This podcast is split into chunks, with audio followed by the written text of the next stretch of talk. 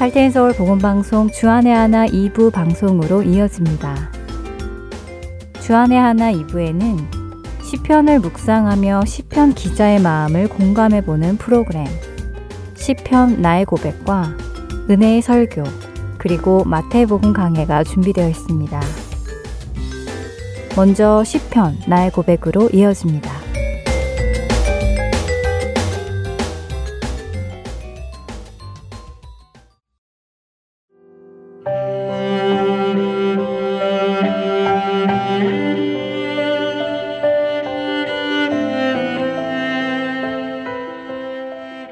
애청자 여러분 안녕하세요. 주님께 자신의 마음을 고백하는 시간. 시편 나의 고백. 진행의 민경은입니다. 만일 어느 누군가 여러분의 모든 것을 알고 있다면 그 사실은 여러분에게 좋은 일로 다가오시나요? 아니면 부담으로 다가오시나요? 아마도 대부분의 우리는 부담스럽다고 할 것 같습니다. 어느 누군가가 나의 모든 것을 알고 있다는 것은 나의 부끄러운 일들, 불의한 일들, 악한 일들까지 다 알고 있다는 이야기일 테니 우리의 행동은 자유롭지 못할 것입니다. 그런데 그 모든 것을 알고 있는 사람이 사람이 아니라 하나님이시라면 어떠신가요?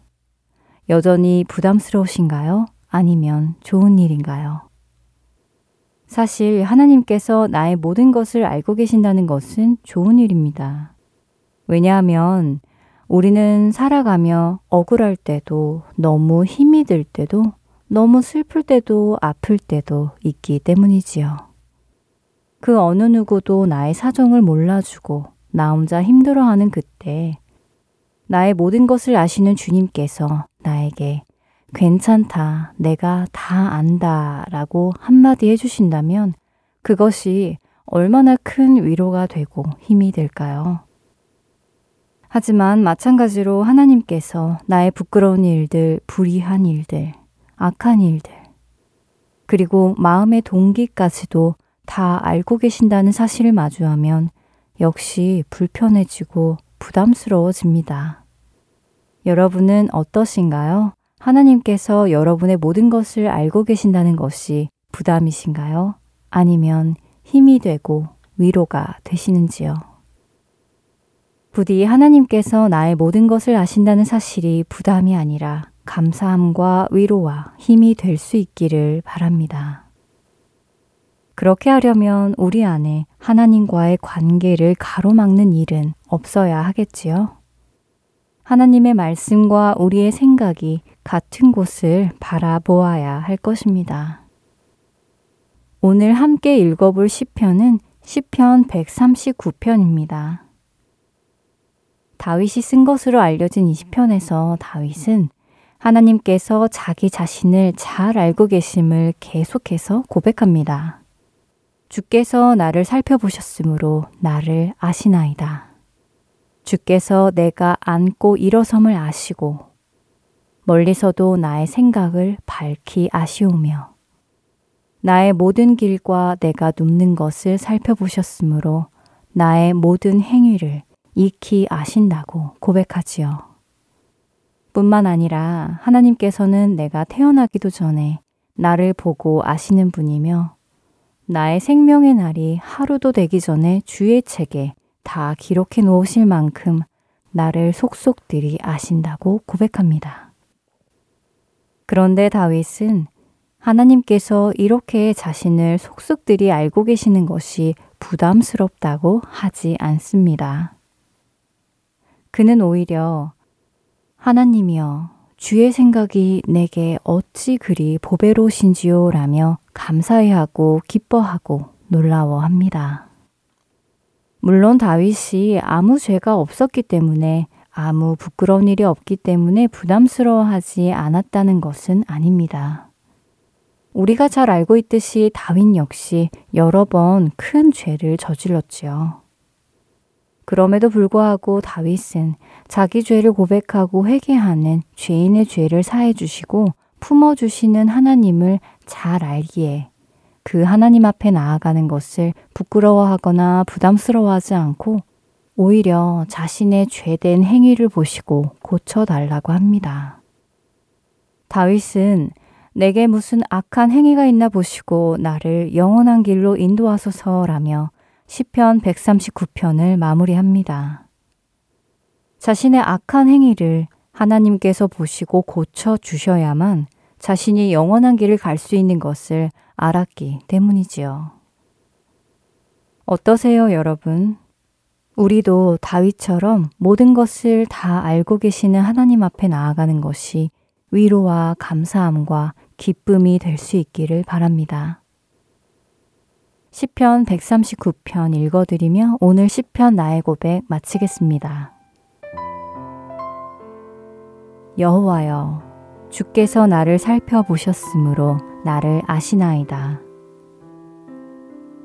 주께서 내가 앉고 일어섬을 아시고 멀리서도 나의 생각을 밝히 아시오며 나의 모든 길과 내가 눕는 것을 살펴보셨으므로 나의 모든 행위를 익히 아시오니 여호와여 내 혀의 말을 알지 못하는 것이 하나도 없으시니이다. 주께서 나의 앞뒤를 둘러싸시고 내게 안수하셨나이다. 이 지식이 내게 너무 기이하니 높아서 내가 능히 미치지 못하나이다. 내가 주의 영을 떠나 어디로 가며 주의 앞에서 어디로 피하리이까? 내가 하늘에 올라갈지라도 거기 계시며 수월에 내 자리를 펼지라도 거기 계시니이다. 내가 새벽 날개를 치며 바다 끝에 가서 거주할지라도 거기서도 주의 손이 나를 인도하시며 주의 오른손이 나를 붙드시리이다. 내가 혹시 말하기를 흑암이 반드시 나를 덮고 나를 두른 빛은 밤이 되리라 할지라도 주에게서는 흑암이 숨기지 못하며 밤이 낮과 같이 비추이나니 주에게는 흑암과 빛이 같음이니이다. 주께서 내 내장을 지으시며 나의 모태에서 나를 만드셨나이다. 내가 주께 감사하옴은 나를 지으심이 심히 기묘하심이라. 주께서 하시는 일이 기이함을 내 영혼이 잘 아나이다.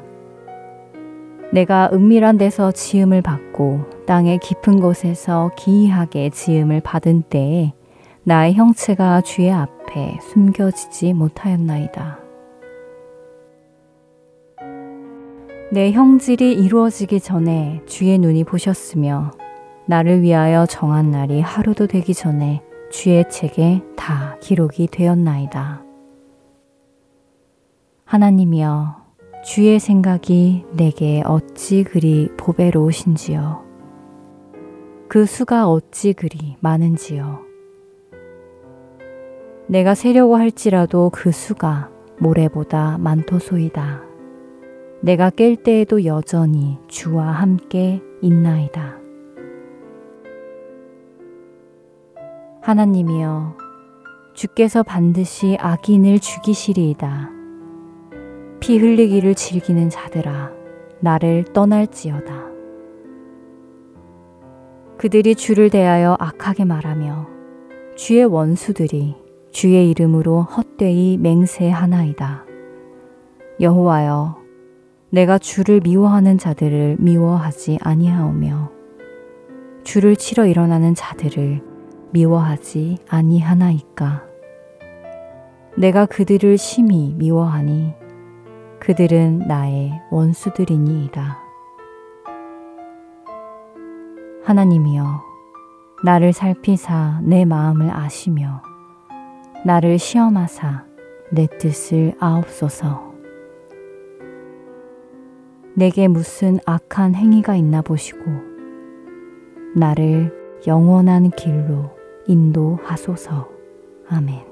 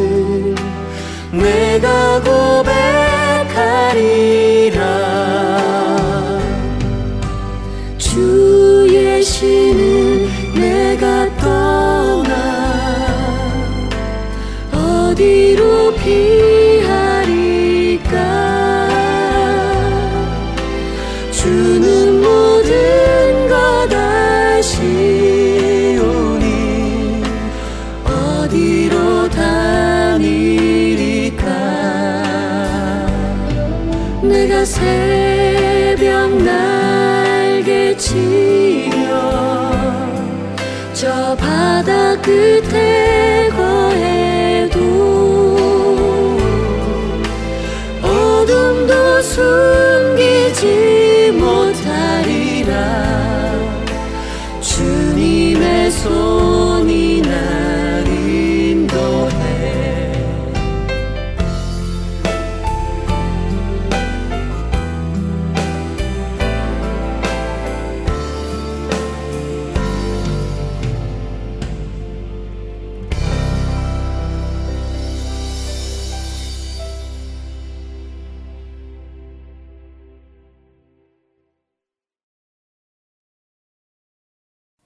설교 말씀 함께 하시겠습니다. 오늘은 졸지아 아틀란타 한비전 교회 이요셉 목사님께서 에베소서 6장 10절에서 17절의 말씀을 본문으로 최후의 승리자가 되려면 이라는 제목의 말씀 전해 주십니다. 은혜의 시간 되시길 바랍니다.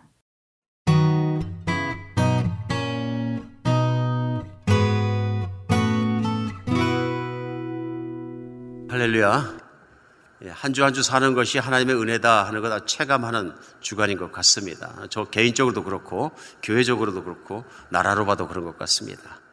하나님을 찾지 않을 수 없는 막 그런 시국에 우리 하루하루를 한주한 주를 살아가고 있습니다.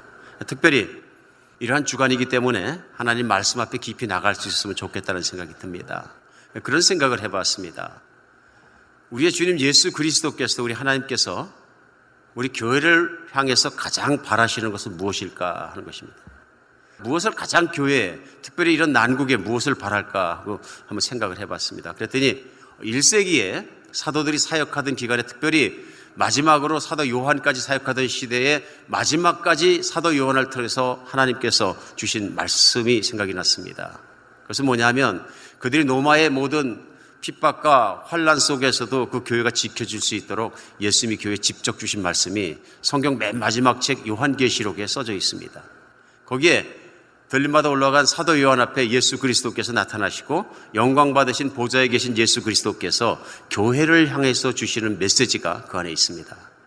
근데 사실 묵상하고 묵상하고 생각하고 생각해 볼수록 요한계시록 앞에 있는 7대 교회 주시는 예수 그리스도의 소원과 말씀은 각 교회 주시는 말씀이 한 줄로 요약될 수 있습니다. 그것은 뭐냐면 이기는 자가 되라 하는 메시지였습니다. 그래서 요한계시록 2장에 보면은 2장 7절에요. 귀 있는 자는 성령이 교회들에게 하실 말씀을 들을지어다 이기는 그에게는 내가 하나님의 낙원에 있는 생명나무의 열매를 주어 먹게 하리라. 2장 11절 귀 있는 자는 성령이 교회들에게 하실 말씀을 들을지어다 이기는 자는 둘째 사망의 해를 받지 아니하리라. 2장 17절 귀 있는 자는 성령이 교회들에게 하실 말씀을 들을지어다 이기는 그에게는 내가 감추었던 만나를 주고 또 흰 돌을 줄 터인데 그 돌 위에 새 이름을 기록한 것이 있나니 받는 자 밖에는 이름을 알 사람이 없느니라. 26절 이기는 자와 끝까지 내 일을 지키는 그에게는 만국을 다스리는 권세를 주리니 계시록 3장 5절 이기는 자는 이와 같이 흰옷을 입을 것이요 내가 그 이름을 생명책에서 결코 지우지 아니하고 그 이름을 내 아버지 앞과 그 천사들 앞에서 시인하리라.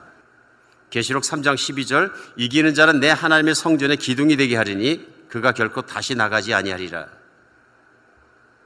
계시록 3장 21절 이기는 그에게는 내가 내 보좌에 함께 앉게 하여 주기를 내가 이거 아버지 보좌에 함께 앉은 것과 같이 하리라. 계시록 맨 마지막입니다. 어쩌면 성경의 맨 마지막 부분인데 계시록 21장 7절에 또 이렇게 말씀하십니다. 이기는 자는 이것들을 상속으로 받으니 나는 그의 하나님이 되고 그는 내 아들이 되리라. 21장에서는 예수님께서 믿는 사람 이기는 자들을 위해서 준비하신 새 예루살렘이 내려오는 모습을 시작됩니다. 그리고 눈물을 거두어 주시고 예수님께서 마지막에 그들에게 복 주시는 모습을 하면서 누구에게 주시냐면 이기는 자에게 하고 말씀하십니다.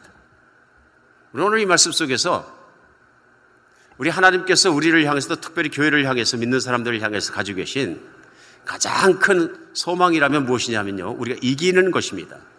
교회가 이기는 것입니다. 우리 생각하게 됩니다. 이기는 게 뭘까? 우리 주님께서 계속 이기는 자에게 영생을 주고 생명책에 기록되어 주고 모든 걸 말씀하시는데 그러면 이기는 자가 있으면 지는 자도 있다는 얘기입니다. 이기는 자가 있고 지는 자가 있고 싸움이란 얘기죠. 그럼 싸움의 대상은 누구일까 우리가 생각하게 됩니다. 어떤 대상을 향해서 전쟁이죠. 전투를 하고 싸우고 지면 죽고 이기면 사는 전쟁의 모습을 금방 생각할 수 있습니다. 그래서 예수님께서 교회 이 메시지를 주시면서 말씀하신 것에는 교회와 어떤 상대 간의 싸움을 전제를 하고 말씀하신 것이다. 우리 금방 알 수 있습니다. 이 상대가 누구냐 바로 마귀라고도 부르고 사단이라도 부르는 악한 영들이다. 이 싸움을 끝까지 잘 싸우고 이기는 자에게 주어지는 것이 뭐냐면 생명의 면류관이요, 보좌 옆에 앉게 해주시는 것이요, 생명책에 기록해 주시는 것이요, 구원받는 것이요, 칭찬받는 것이요, 영원한 권세를 받는 것이요, 하나님과 함께 영원히 살아가는 것입니다. 진자는 받지 못한다고 말씀하시는 겁니다. 이기는 자의 인생을 마지막 사는 것의 대표적인 모습이 뭐냐면요, 사도 바울의 모습이라고 저는 생각합니다. 아마 사도 바울이 인생의 맨 마지막 부분에 보낸 서신이 무엇이냐 디모데서입니다. 디모데 전후서는 사도 바울이 로마 감옥에서 풀려나서 사역을 하시다가 다시 핍박 속에 몰려 들어가게 되고 그 핍박 속에 붙잡혀서 두 번째로 구금된 다음에 쓰신 것이 디모데 후서라고 믿어집니다. 그때는 1차적으로 로마 감옥에 들어갔을 때 상황이 달라다 이제는 사형수의 감옥에 들어가지 않았나 싶습니다. 그래서 자기가 자기의 순교의 죽음이 오늘날 사이로 매일같이 다가오고 있다는 것을 알고 있었다. 그래 마지막으로 디모데 후서에는 마지막 장인 디모데 후서 4장에 아들 같은 디모데에게 편지를 하면서 이렇게 자기의 마지막을 표현합니다. 4장 7절에 나는 선한 싸움을 싸우고 나의 달려갈 길을 마치고 믿음을 지켰으니 이렇게 얘기합니다. 나는 선한 싸움을 싸우고 달려갈 길을 마치고 믿음을 지켰으니 이 얘기는 뭐냐면 믿음으로 이겼다 그런 얘기입니다.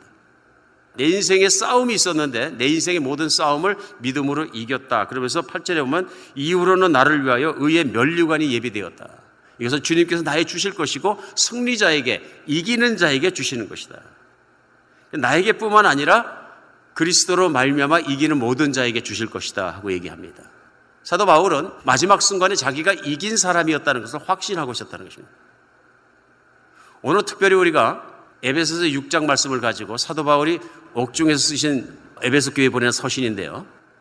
이 말씀 속에서 이기는 자가 되기 위해서 어떻게 살아야 되는 구체적인 방법을 찾기를 원합니다. 특별히 이런 환란 속에서 우리가 신앙생활을 하면서 하나님의 말씀을 붙들고 끝까지 이기는 자가 되기를 간절히 바랍니다. 디모데후서 사도 바울의 마지막 순간을 잠시 읽어드렸습니다만은 디모데 4장에 보면 한 두 절만 건너가면 바로 지는 자의 모습이 나옵니다. 사도 바울은 스스로 이긴 자의 모습, 내가 정말로 선한 싸움을 마치고 그가 믿음을 지켰다, 달려갈 길을 마치고 믿음을 지켰다고 얘기하는 이기는 자의 고백이 있는가 하면 지는 자의 모습이 한 두 절 뒤에 4장 10절 디모데 후세는요, 대만한 이 세상을 사여 나를 버리고 데살로니카로 갔다 하는 말을 합니다. 대만은 이기던 자였습니다. 대만은 믿던 자였습니다. 근데 믿던 자가 세상을 사랑해서 세상으로 가버려서 세상 사람 같이 돼버리면 어떻게 되냐 하는 것을 보여주고 있습니다. 대만은 세상을 사랑해서 데살로니카로 갔다 이렇게 얘기합니다. 지는 자가 된 것입니다. 이기는 자와 지는 자. 그런데 하나님의 정말로 거룩하신 뜻은 뭐냐면 우리가 끝까지 마지막 순간까지 이기는 자가 되는 것입니다. 이것이 하나님의 우리를 향한 소원이라고 저는 믿습니다. 오늘 특별히 사도 바울이 특별히 이긴 자의 본을 따라서 그가 전하는 이기기 위해서는 이렇게 하라. 오늘 에베소 교회를 향해서 에베소 6장에 말씀하고 있는데요.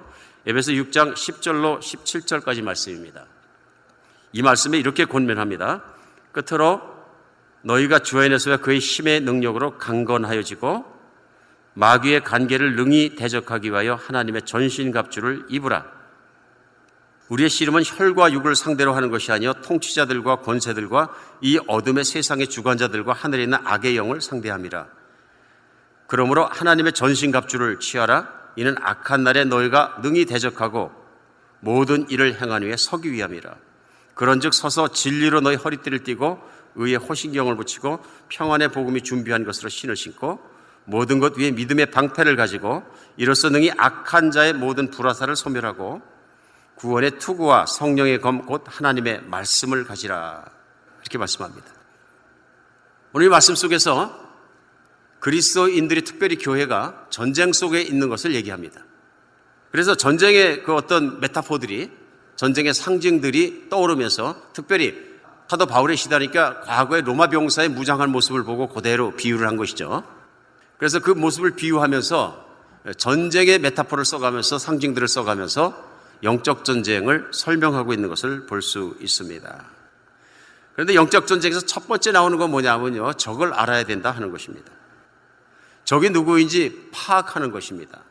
오늘 본문 말씀 가운데 11절에 마귀의 관계를 능히 대적하기 위하여 하나님의 전신갑주를 입으라 하고 얘기하면서 12절에는요. 우리의 씨름은 혈과 육을 상대로 하는 것이 아니요 통치자들과 권세들과 이 어둠의 세상의 주관자들과 하늘에 있는 악의 영대를 상대하는 것이다. 우리가 싸우는 전쟁의 상대는 혈과 육이 아니다. 사람이 아니다. 우리가 싸우는 전쟁의 상대는 육신적인 것이 아니다. 우리가 싸우는 전쟁의 상대는 영적인 존재들이다. 이 얘기는 뭐냐면 우리가 싸우는 대상은 우리가 싸우는 적은 영적인 존재이기 때문에 볼 수도 없고 만질 수도 없다 하는 얘기입니다. 그래 오늘 본문 가운데서도 그 얘기를 합니다. 그들은 권세들과 이 어둠의 세상의 주관자들과 하늘에 있는 악의 영이다. 마귀가 영이다. 사단이다. 이 사단은 영이다 하는 것을 오늘 얘기하고 있습니다. 근데 특별히 그들이 권세를 붙들고 있고 또한 어둠의 세상의 두목이다. 머리다. 이렇게 어둠의 세상의 임금이다. 어둠의 세상의 주관자다. 이렇게 표현하고 있습니다. 그것이 마귀의 정체입니다. 마귀는 영이고 조직적이고 크게 조직화되어 있는 존재이다. 체계적으로 조직화되어 있어서 그들의 목적과 뜻을 향해서 한꺼번에 움직이고 있는 존재들이라 하는 것을 우리는 오늘 알 수 있습니다. 이 마귀에게 빠지게 되면 속임수, 거짓말, 상황 조작, 비난하는 것 모든 것들이 자기의 것처럼 잘하게 됩니다. 마귀는 볼 수 없습니다. 오늘 이 순간도 마귀가 역사하고 있는 그 정말 현장들을 우리가 볼 수 있습니다. 하나님은 그런 분이 아니십니다. 하나님은 거룩하시고 선하시고 늘 착하시고 사랑이신 분이십니다. 그 모습을 우린 예수 그리스도의 이 땅에 오신 모습 속에서 알 수 있는 것이고 볼 수 있는 것이죠. 또 어떤 사람이 하나님을 믿었을 때 변화하는 모습을 보면서 전에는 마귀의 앞잡이였고 마귀의 뜻대로 살아가며 마귀의 종속자였는데 이제는 어떻게 사는지 하는 모습을 보면서 알 수 있는 거죠. 마귀는 있습니다. 마귀는 절대로 그들의 활동을 스톱하지 않습니다. 예수 그리스도 우리 주님께서 재림하시는 그날까지는 마귀는 끊임없이 목적을 가지고 믿는 사람을 넘어뜨리려고 할 것입니다. 마귀의 궁극적인 목적은 이 땅 가운데 하나님의 뜻이 서지 못하게 하는 것입니다. 오늘 사도 바울은 우리가 싸우는 대상 곧 마귀에 대해서 이렇게 설명을 하면서 구체적으로 설명한 내용이 뭐냐 바로 그러면 그 마귀와 어떻게 싸울 것이냐 하는 것입니다. 그 영과 싸울 때는 영적으로 싸워야 한다. 그러면서 그런 비유를 합니다. 제일 먼저 서라 하는 얘기를 합니다. 굳게 서라. 그 얘기를 하면서 13절에 보면요. 그러므로 하나님의 전신갑주를 취하라. 이는 악한 날에 너희가 능히 대적하고 모든 일을 행하니 위해 서기 위함이라.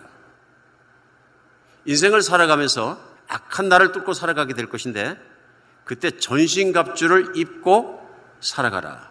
근데 전신갑주를 입고 살아가므로 마지막 때 마지막 때 예수님 앞에 바로 서기 위함이다 하고 얘기합니다. 오늘 이 말씀 속에 전신갑주 하는 한자 단어가 나옵니다. 온몸을 가린 완전 무장한 상태. 요즘 같으면 완전 무장 상태를 얘기하는 거죠. 완전히 무장한 상태. 전쟁이 나가는데 무장이 안 된 군인은 전투할 수가 없는 거죠.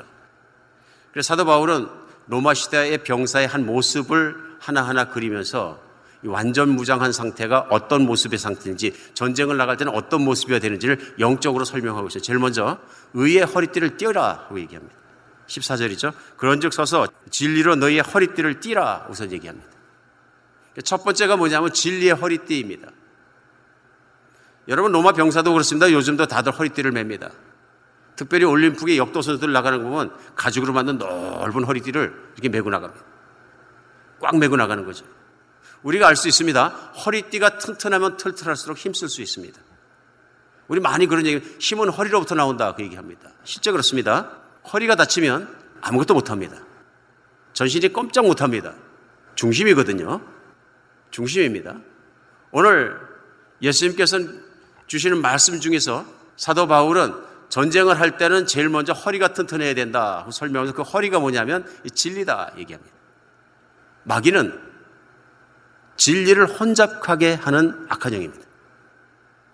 진리는 하나님이시고 하나님의 말씀입니다. 진리는 영원해야 되고 완전해야 되는데 세상에서 진리라고 믿고 있는 진리는 비진리인 경우가 너무나 많습니다. 오직 세상에서 영원히 변하지 않고 참 진리를 선포하고 말씀하시는 분은 하나님밖에 없습니다. 그래서 예수님께서는 요한복음 8장 31절로 32절에 자기를 따를 유대인들에게 말씀하실 때 너희가 내 말에 거하면 참 내 제자가 되고 진리를 알지니 진리가 너희를 자유케 하리라. 무엇으로부터요? 마귀에게 붙들린 비진리로부터 너희가 자유하게 될 것이다.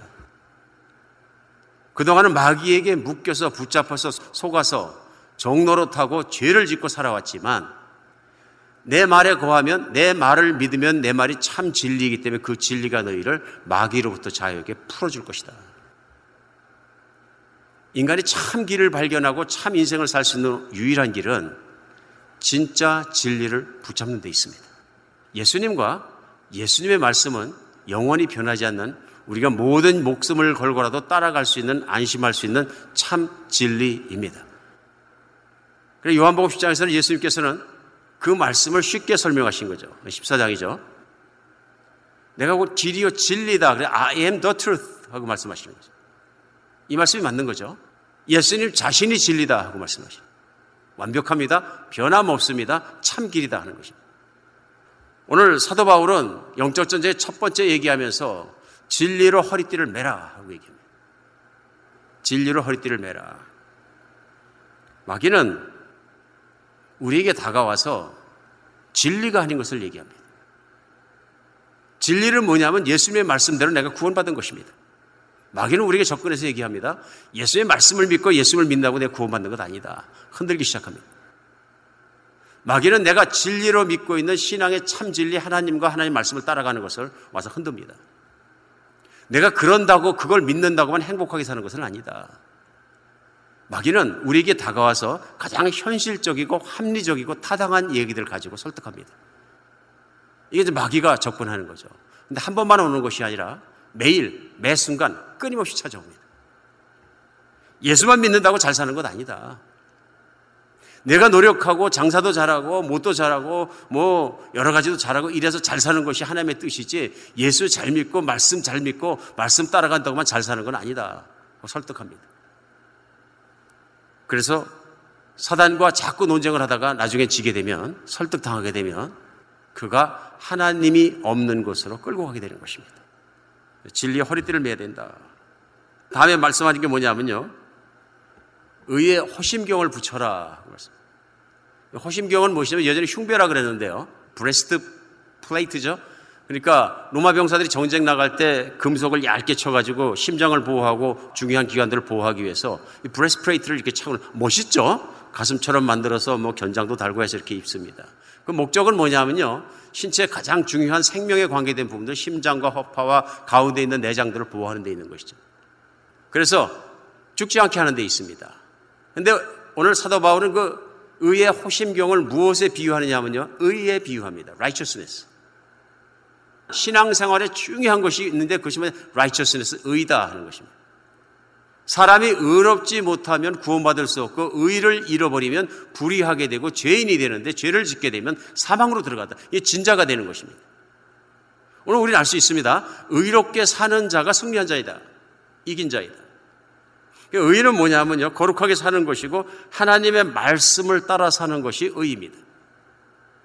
하나님의 말씀을 순종해서 경건하고 거룩하게 사는 것이 의의 삶이고 의의 길입니다. 반대로 하나님의 말씀을 따르지 않고 하나님의 말씀에 순종하지 않는 길을 따라 살게 되면 불의하고 죄인의 길에 서게 되는 것입니다. 오늘 의라는 것은 뭐냐면 하나님 앞에 의의 삶을 지켜라 하는 말씀입니다. 의로움을 지켜라. 하나님의 나라는 의에 있다 하는 것입니다. 오늘 그 다음에 말씀하신 게 뭐냐면 신발입니다. 평안의 복음에 예비한 것으로 신을 신어라. 전쟁 나가면서 신발 안 신으면 절대로 안 되죠.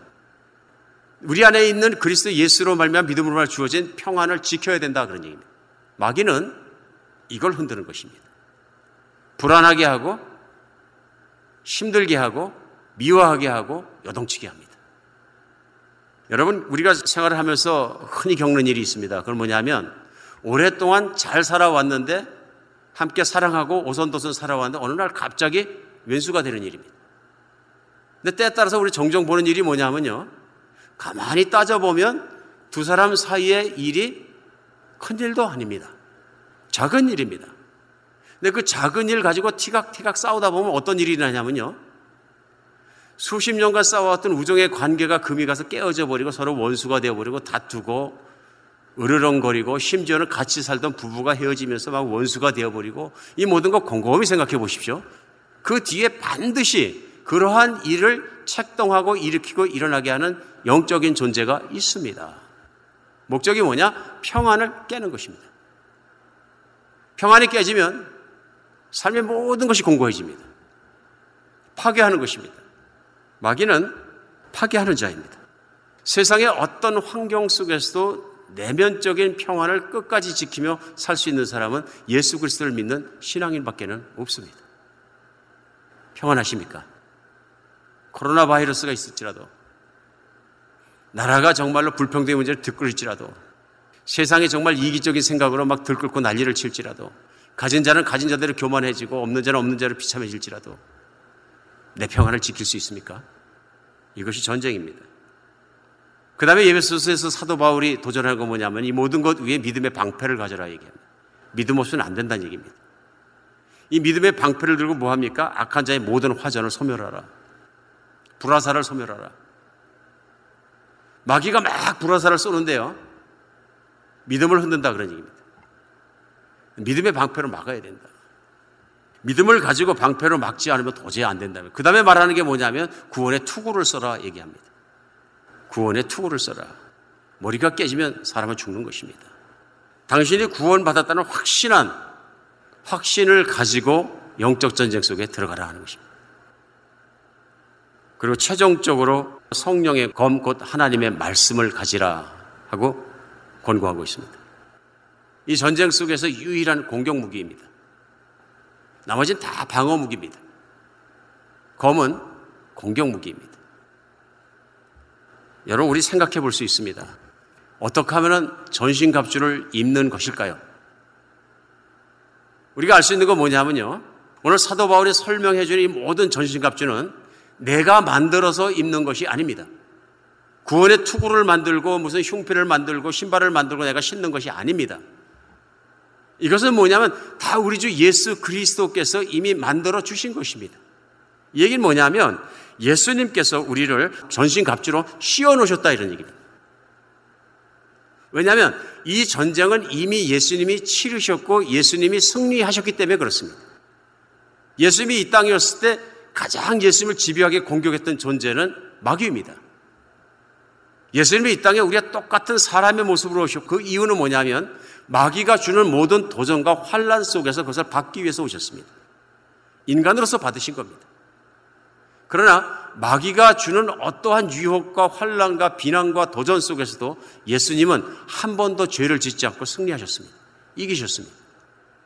우리가 압니다. 마태복음 4장에서 설명하는 것처럼 광야에서 금식하고 40일을 굶주실 때 마귀가 와서 예수님께 도전합니다. 유혹합니다. 이 돌들로 변해서 떡덩이 돼서 먹어라. 얼마나 현실적인 제안입니까? 얼마나 타당하고 얼마나 정말 맞는 것입니까? 하나님을 섬기는 것도 하나님을 예배하는 것도 먹고 살아야 영광이 되고 섬기고 하는 것이지 40일 굶주리고 죽어버리면 창피한 일 아니냐. 먹어라. 먹고 하나님을 잘 섬겨라.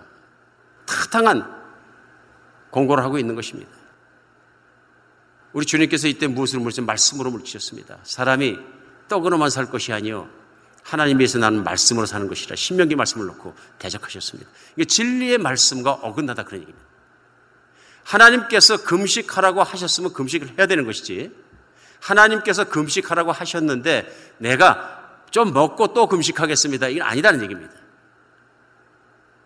뿐만 아니라 세상의 권세를 보내주고 내내 절만함이 이거 다 주겠다. 성전에서 뛰어내려 높은 곳에서 그러면 하나님께서 천사를 통해서 싹 발을 받쳐가지고 살 것이고 죽어야 되는 자리에서 살게 되면 세상의 모든 사람이 다 따르지 않겠느냐. 얼마나 좋느냐.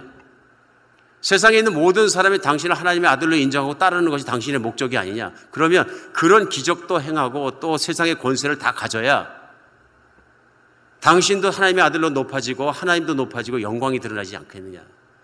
그것이 사역이고 그것이 이기는 길이 아니겠느냐. 예수님께서 대적하셨습니다. 하나님의 영광은 내가 생각하는 것처럼 그런 것이 아니라 내가 죽기까지 하나님께 순종하는 것이라. 예수 그리스도는 자기를 버리고 십자가를 메실 때까지 반대 길을 걸어가셔서 겸손하게 그 길을 순종하며 하나님 아버지께서 원하신 길을 걸어가셨습니다. 그러자 하나님께서 예수님을 3일 만에 부활시키시고 보좌에 앉히셔서 가장 영광스럽게 만드셨다는 것입니다. 십자가에 죽으셨지만 하나님께서 살리시는 부활로 말미암아 영광을 받으시고 그 보좌에 앉으신 그것이 하나님의 영광이다 하는 것입니다. 승리다 하는 것입니다. 이긴 자다 하는 것입니다. 그러므로 예수님은 오늘 요한계시록 2, 3장에서 시작을 했습니다마는 예수님께서 승리하고 보좌에 앉으신 것처럼 내가 너희가 승리할 수 있도록 모든 것을 승리하고 모든 것을 이기고 마귀를 이기고 내가 다 이길 수 있도록 성령을 보내주시고 다 준비시켜 주셨으면 너희가 세상을 사는 동안에 나를 바라보며 세상과 마귀를 이겨라 하는 것입니다. 그리고 정부에 가서 내 옆에 앉아서 나와 함께 영원히 다스리고 살자 하는 것이 메시지입니다. 예수님이 하셨습니다. 그러므로 우리는 믿음으로 예수님 안에 들어가면 이길 수 있는 싸움, 이미 이긴 싸움을 하는 것입니다. 여기서 그럼 왜 지는 자가 생기는 것일까요? 마지막으로 생각해 보기 원합니다. 그것은 간단합니다. 마귀는 자기 마음대로 우리를 좌지우지할 수 없습니다. 그러나 우리가 마음을 열어주고 생각을 열어주면 마귀가 좌지우지할 수 있습니다. 마귀는 마음대로 우리 안에 들어올 수 없고 마음대로 우리를 휘두를 수 없지만 우리가 마귀를 선택할 때는 다시 마귀의 종이 됩니다. 이 전쟁은 매일 매 순간마다 반복되고 계속되는 전쟁입니다. 하나님이 이 전쟁을 통해서 우리의 믿음이 더 강해지길 원하십니다. 우리 한 사람 한 사람에게 전쟁이 있습니다. 어떤 사람에게는 음란한 문제가 항상 자신을 괴롭히고 어떤 사람에게 욕심의 문제가 어떤 사람들의 교만한 문제가 끊임없이 나를 괴롭히고 마귀가 내게 들어와서 계속적으로 설득하고 계속적으로 속삭일 수 있습니다. 뭐니 뭐니 해도 네가 돈 많이 벌고 부자가 되고 높아져야 사람들이 너를 존경하지. 너는 그게 좋은 거 아니야. 마귀의 소리입니다. 높아져라, 존경받아라, 뭐 해라, 막 부추기는 거죠. 나는 예수님이 주신 것으로 만족한다를 흔드는 것입니다. 어떤 사람에게 음란한 문제가 끊임없이 나를 흔드는 문제일 수 있습니다. 마귀가 쉴 새 없이 우리 앞에서 그 문제를 여는 것을 볼 수 있습니다. 문제는 뭐냐면요. 마귀의 그런 속삭임 속에서 내 마음을 닫는 것입니다. 내 생각을 마귀를 향해서 접는 것입니다. 셔터를 내리는 것입니다. 이게 서는 것이고 싸우는 것이고 방어적 전쟁입니다. 그 방어적 전쟁이 더안 되면 하나님의 말씀을 가지고 싸우는 것입니다. 끊임없이 들어오는 것을 향해서 내가 하나님 말씀을 외우고 묵상하고 생각하고 생각과 마음속에 말씀을 심음으로 말미암아 마귀의 그 거짓말을 드러나게 하고 싸우고 이기는 것입니다. 사랑하는 여러분, 세월이 험합니다. 우리가 홀로 있는 시간도 많아졌습니다. 홀로 있다고 마귀는 절대로 가만히 있지 않습니다. 홀로 있는 그 순간에 우리를 다가와서 하나님께 드리는 예배를 연약하게 만듭니다. 홀로 있다 보니까 예배 안 드리게 되고 교회 안 나오니까 예배 안 드리고 또 그러다 보면 멀어집니다. 기도하려고 엎드리니까 졸립니다. 할 말도 없습니다. 할 게 없습니다. 하나님과 이미 멀어졌습니다. 하나님과 이미 멀어졌기 때문에 할 것도 없습니다. 마귀의 획책입니다. 하나님께 나가시기 바랍니다.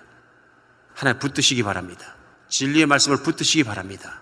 내 생각과 내 마음의 말씀으로 채워져야 합니다. 내 삶이 예수님을 바라보고 예수님의 말씀을 쫓아가는 것, 하나님의 말씀을 쫓아가는 것이 나에겐 의여야 합니다.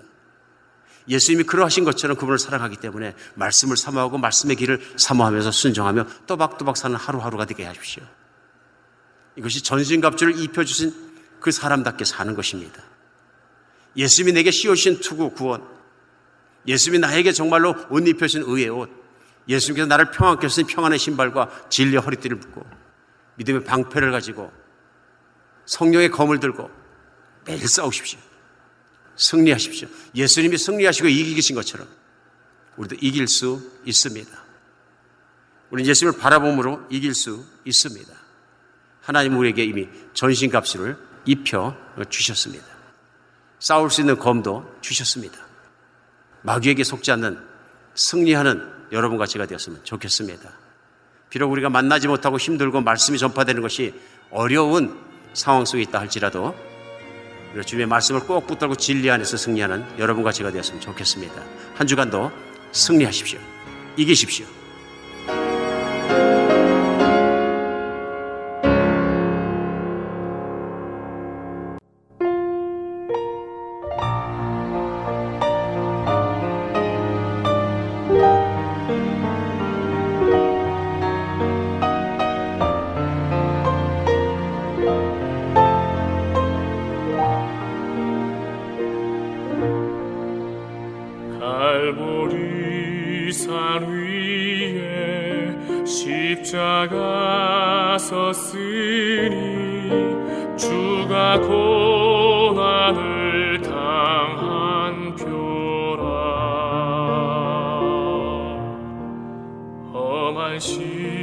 십자가를 내가 사랑함은 주가 보혈을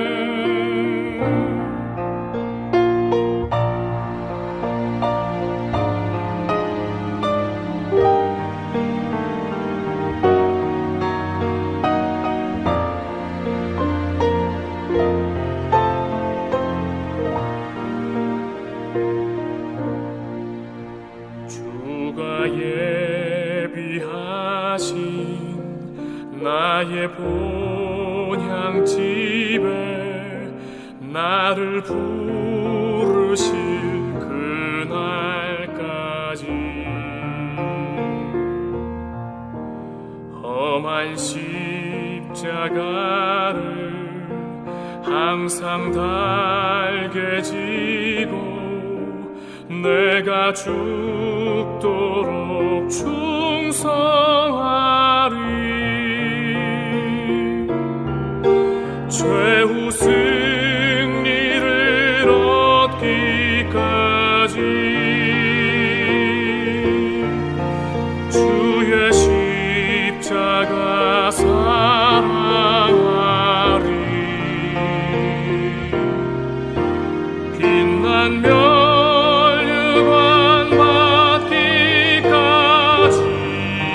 라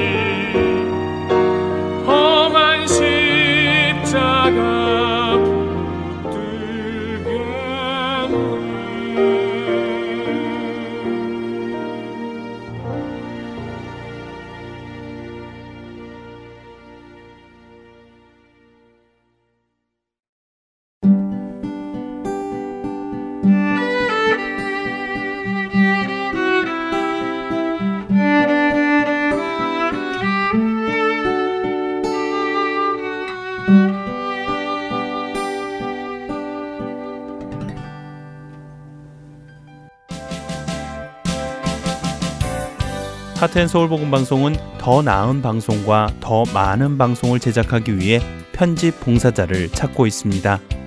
매주 3시간의 시간을 헌신하실 수 있는 분들은 사역에 동참하실 수 있습니다. 컴퓨터가 익숙하지 못한 분들을 위한 기초 편집 교육도 준비되어 있습니다. 사역에 동참하시고 싶은 분들은 전화번호 602-866-8999로 연락 주시기를 부탁드립니다. 하나님의 은혜에 감사하여 나의 시간을 드릴 수 있는 여러분들의 많은 참여를 기다립니다.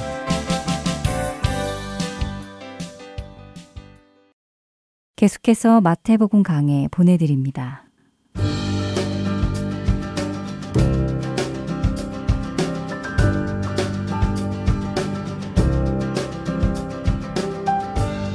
할텐 서울 복음 방송 애청자 여러분 안녕하세요. 마태복음 강의 김태종 목사입니다. 지난주에는 마태복음 24장의 전반부를 살펴보며 우리는 예루살렘 성전의 파괴와 세상 끝에 일어날 일들에 대한 내용을 살펴보았습니다. 오늘은 24장의 나머지 내용을 함께 보도록 하겠습니다. 먼저 23절부터 26절까지의 말씀입니다. 그때 사람이 너희에게 말하되 보라 그리스도가 여기 있다 혹은 저기 있다 하여도 믿지 말라. 거짓 그리스도들과 거짓 선지자들이 일어나 큰 표적과 기사를 보여 할 수만 있으면 택하신 자들도 미혹하리라. 보라 내가 너희에게 미리 말하였노라. 그러면 사람들이 너희에게 말하되 보라 그리스도가 광야에 있다 하여도 나가지 말고 보라 골방에 있다 하여도 믿지 말라. 가장 어려운 그때에 일어나는 가장 커다란 고통은 아마도 가짜의 등장일 것입니다. 물리적인 고통도 무시할 수 없는 큰 고통이지만 무엇이 정답인지 알 수 없는 터널을 통과하는 것은 인생의 가장 중요한 문제일 것입니다. 23절과 24절에는 가짜 그리스도와 가짜 선지자들에 대한 이야기가 등장합니다. 가짜가 넘쳐나면서 우리는 결국 진리가 무엇인지 점점 더 알아가기 어려운 시대가 될 것을 예수님께서는 미리 말씀하셨습니다. 25절에서 예수님은 분명히 미리 이러한 일이 일어날 것이라고 말씀하셨기에 의심할 수 없는 일이고 실제로 우리가 그러한 일들을 경험하고 있습니다. 더욱 어려운 것은 이들의 수법이 점점 더 교묘해진다는 사실입니다. 분명 진리인 것 같지만 살짝 끝이 다른 이들의 경계는 교회 안과 밖을 구분하지 않고 있습니다. 교회 밖에서 내가 그리스도라고 주장하던 이들이 이제는 교회 안으로 침투하여 마치 자신이 진짜인 듯 속이고 있습니다. 또한 신앙이라는 테두리로 규정할 수 없어서 경계가 풀어진 문화와 사상은 진리를 판단할 수 있는 능력을 점점 상실하게 합니다. TV나 영화, 각종 뉴스 등의 매스미디어의 공격은 우리가 그 내용이 진실인지 거짓인지를 확인하지 못하게 합니다. 어쩌면 지금 이 시대의 가장 큰 적그리스도는 사이비 종교가 아닌 문화일 수도 있습니다. 가짜가 판을 치고 있는 세상에 분별력 또한 사라진 지금은 정말 큰 위기일 수밖에 없습니다. 그렇다면 우리는 어떻게 해야 진리를 알 수 있을까요? 예수님 당시의 선배들은 어떻게 예수님을 믿을 수 있었을까요? 분명 성령님께서 우리에게 예수님을 생각나게 하시지만 성령님은 인격적인 분이시기 때문에 그분의 인도하심에 더욱 잘 반응하기 위해서는 우리가 좀 더 말씀을 가까이 해야 합니다. 그래야 여기저기에서 들려오는 거짓된 소문들에 휩쓸리지 않고 믿음을 지켜나갈 수 있습니다. 우리가 연약할 때 그들은 더욱 강력한 표적과 기사를 통해 우리를 넘어뜨리려 합니다. 엄청난 기적을 일으키고 병을 고치는 일이 일어나면 믿음이 없거나 연약한 지체들은 가짜를 절대적으로 신봉할 수 있습니다. 또한 이것은 그들의 이력일 수도 사회적인 지위일 수도 있습니다. 겉으로 보기에 훌륭해 보이는 인격과 그들이 그동안 쌓아왔던 좋은 이미지가 그들의 정체를 가리는 좋은 수단이 될 수도 있습니다. 하지만 그 어떤 누구도 예수님 외의 진리일 수도 그리스도일 수도 없다는 사실을 우리는 기억해야 합니다. 진짜 예수님은 우리가 모두 분명하게 알 수 있도록 오시기 때문입니다. 27절에는 예수님께서 다시 오실 때 어떻게 오실지 기록되어 있습니다. 번개가 동편에서 나서 서편까지 번쩍인 같이 인자의 임함도 그러하리라. 말씀에는 예수님께서 오시는 것을 번개와 같다고 기록하고 있습니다. 번개와 같이 오신다는 표현은 순식간에 하지만 분명하게 오시는 것을 나타내는 표현입니다. 우리는 번개가 언제 칠지 정확하게 그 시간을 알 수는 없습니다. 번쩍하는 그 순간은 예고 없이 찾아오고 그 광경을 보고 나서야 아, 번개가 쳤구나 라고 사실을 인식할 수밖에 없습니다. 하지만 분명한 것은 번개는 모든 사람들이 확실하게 알 수 있도록 분명하게 친다는 것입니다. 예수님의 다시 오심에 대해서 24장은 일관되게 그때가 언제인지는 알 수 없지만 반드시 그리고 분명하게 오신다고 말하고 있습니다. 여기저기에서 자신이 진짜라고 이야기하지만 그들이 말하는 것처럼 예수님께서 오시는 것이 아니라 이러한 가짜들에 대해 분명하게 분별할 수 있도록 모두가 알도록 오신다는 것입니다. 24장 28절에는 주검이 있는 곳에는 독수리들이 모일 것이니라 라고 기록되어 있는데 이 내용에 대한 학자들의 해석은 몇 가지로 나뉩니다. 어떤 학자들은 예수님께서 오시는 것을 모두가 분명하게 알게 될 것이라는 27절의 말씀과 함께 모든 이들이 본능적으로 예수님의 오심을 알게 된다는 이야기로 해석하기도 하며 이스라엘 백성들은 예수님께서 말씀하신 대로 멸망하게 된 시체이고 로마군은 그 시체를 찾는 독수리라는 해석도 있습니다. 모두 가능성이 있는 해석이지만 저는 죽음은 진짜 생명이 아닌 죽음으로 나타난 가짜 그리스도이며 독수리는 그 가짜에게 몰려드는 사람들을 의미한다는 해석을 지지합니다. 그들이 소문에 의지하여 여기저기로 찾아가 봤자 그것은 썩은 시체일 뿐이고 진짜 예수님은 아니라는 것을 이야기하는 것이죠. 다시 오실 예수님은 우리가 어디에 계신다고 해서 찾아가야 하는 것이 아니라 번개가 번쩍이는 것과 같이 모두가 알 수 있도록 어떠한 추가적인 해석도 필요 없을 정도로 분명하게 오실 것이기 때문입니다. 이어서 29절부터 35절에는 환난의 끝과 드디어 예수님께서 오실 그때에 관한 이야기가 기록되어 있습니다. 그날 환난 후에 즉시 해가 어두워지며 달이 빛을 내지 아니하며 별들이 하늘에서 떨어지며 하늘의 권능들이 흔들리리라. 그때 인자의 징조가 하늘에서 보이겠고 그때 땅의 모든 족속들이 통곡하며 그들이 인자가 구름을 타고 능력과 큰 영광으로 오는 것을 보리라. 그가 큰 나팔 소리와 함께 천사들을 보내리니 그들이 그의 택하신 자들을 하늘 이 끝에서 저 끝까지 사방에서 모으리라. 무화과 나무의 비유를 배우라. 그 가지가 연하여지고 잎사귀를 내면 여름이 가까운 줄을 아나니 이와 같이 너희도 이 모든 일을 보거든 인자가 가까이 곧 문 앞에 이른 줄 알라. 내가 진실로 너희에게 말하노니 이 세대가 지나가기 전에 이 일이 다 일어나리라. 천지는 없어질지언정 내 말은 없어지지 아니하리라.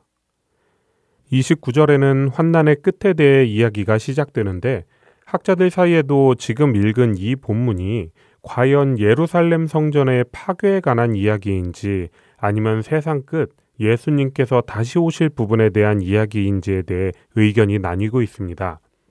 24장 전체의 내용이 모두 그렇지만 특히 29절의 환난 후에 즉시라는 말씀 때문인데요. 예루살렘 성전의 파괴에 대한 것으로 주장하는 학자들은 당시에 실제로 그러한 일들이 일어났고 성전 파괴 때의 환난의 징후 이후에도 아직까지 오시지 않으신 예수님의 재림의 시간은 즉시라는 단어와 어울리지 않는다며 이 말씀은 성전에 관한 말씀이라고 이야기합니다. 그러나 세상 끝에 대한 설명이라고 주장하는 학자들은 성경의 다른 표현 중에는 반드시 일어날 확실한 일에 대해서 여기에 쓰여진 것처럼 즉시라고 표현하기도 하며 하나님의 하루는 이 땅에서의 시간과는 비교도 되지 않는다는 개념으로 이 말은 말세를 의미한다고 주장하기도 합니다. 함께 생각해 볼 것은 32절의 무화과 나무의 비유인데 여기에서 말씀하신 가지가 연하여지고 잎사귀를 내면 곧 여름이 다가온다는 것은 예수님께서 말씀하신 환단과 미혹의 징조들이 나타나면 곧 예루살렘 성전이 무너지거나 예수님께서 재림하신다는 것이 일반적인 해석입니다. 하지만 이러한 징조가 나타난다고 해서 우리가 생각하는 것처럼 곧바로 결과가 나타나는 것은 아닙니다. 32절에도 분명히 무화과 나무의 비유에서 여름이 되었다가 아니라 여름이 가까이 왔다고 기록되어 있고 33절에서는 이 모든 일을 보면 인자가 오신 것이다가 아니라 가까이 곧 문 앞에 이르셨다고 기록된 것을 확인할 수 있기 때문입니다. 그러나 복잡한 학자들의 해석보다 중요한 것은 이렇게 말씀하신 예수님의 의도가 무엇인지를 아는 것입니다. 결국 예루살렘 성전의 파괴도 세상 끝에도 분명한 징조는 있고 그러한 징조를 경고 삼아서 준비하는 것이 24장에서의 예수님의 의도일 것입니다. 앞서 말씀드렸던 32절 무화과 나무의 비유에 대해서도 또 다른 한 가지 해석이 존재하는데 비록 환난과 미혹은 있지만 결국은 예수님의 말씀대로 그 뜻이 이루어지게 된다는 견해입니다. 기록되어 있는 환난과 미혹은 우리가 생각하기에 과연 그 일을 버텨낼 수 있을지 염려할 수밖에 없어 보입니다. 하지만 이러한 미혹과 환난은 예수님께서 다시 오시는 한 과정이라는 것이며 이러한 환난도 우리 주님께서 오시는 것을 막지 못한다는 사실을 기억한다면 우리는 끝까지 이 길을 걸어갈 수 있습니다. 분명 마귀는 택하신 자들도 미혹하고 있지만 예수님께서는 이 모든 과정을 미리 말씀하셔서 우리에게 도리어 용기를 주십니다. 그래서 그때가 정확히 언제인지에 관심을 두는 것은 우리의 분량이 아닙니다. 이어서 나오는 36절, 그러나 그날과 그때는 아무도 모르나니 하늘의 천사들도 아들도 모르고 오직 아버지만 아시느니라 라는 말씀처럼 예수님도 모르는 그때를 우리가 알려고 하는 것은 무의미한 일이고 억지로 해석을 붙이는 것은 더욱 위험한 일이기 때문입니다.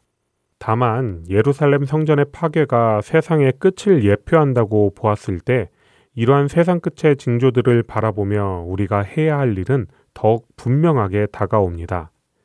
예수님께서 당시의 성도들에게 성전의 파괴에 대한 경고를 하셔서 회개하고 돌아오길 권하셨던 것처럼 세상의 마지막을 향해 가고 있는 우리에게 동일한 말씀을 하시기 위함일 것입니다.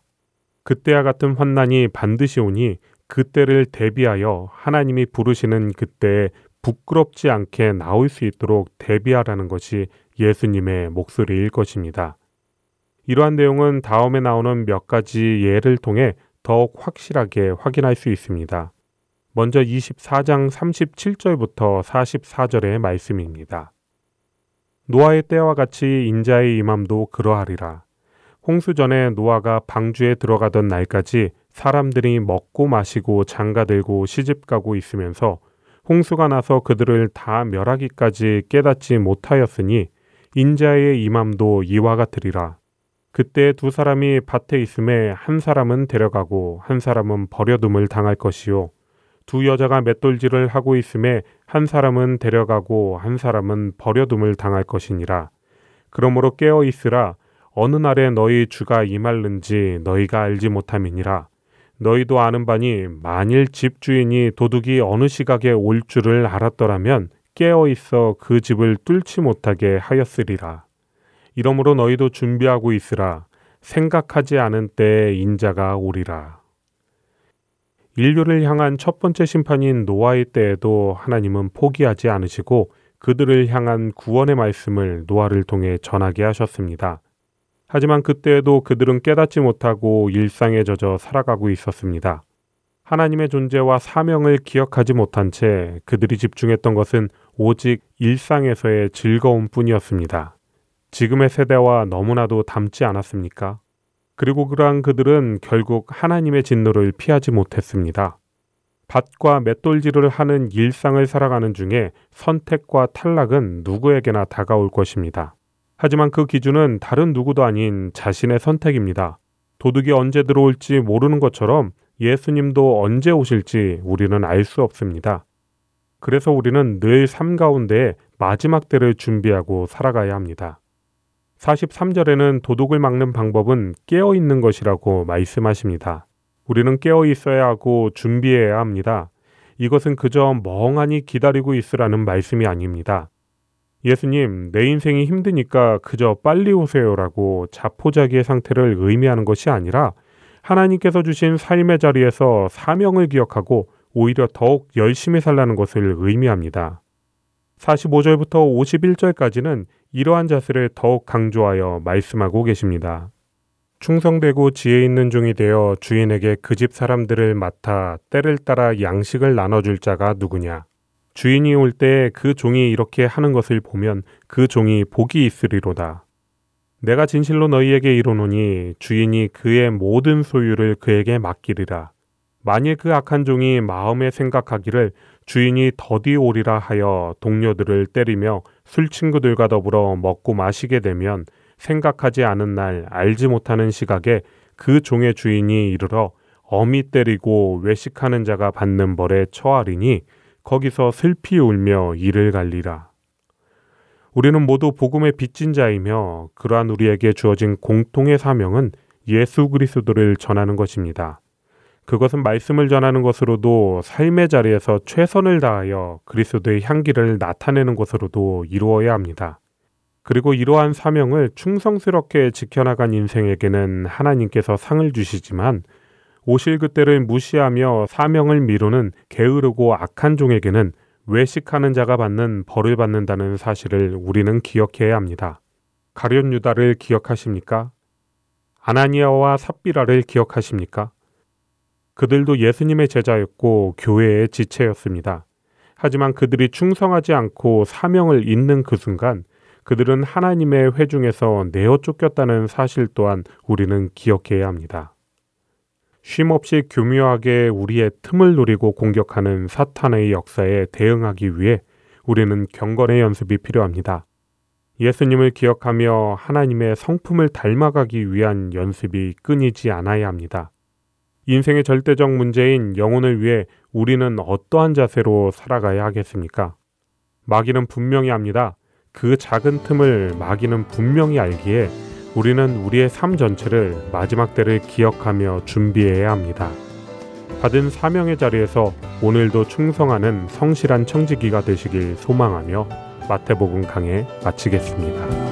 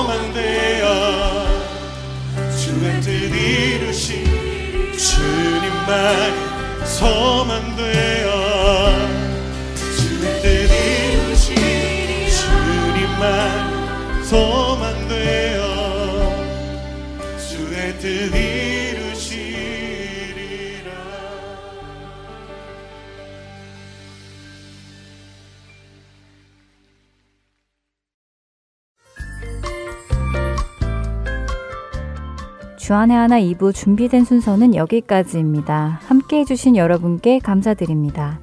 다음 시간에 뵙겠습니다. 안녕히 계십시오.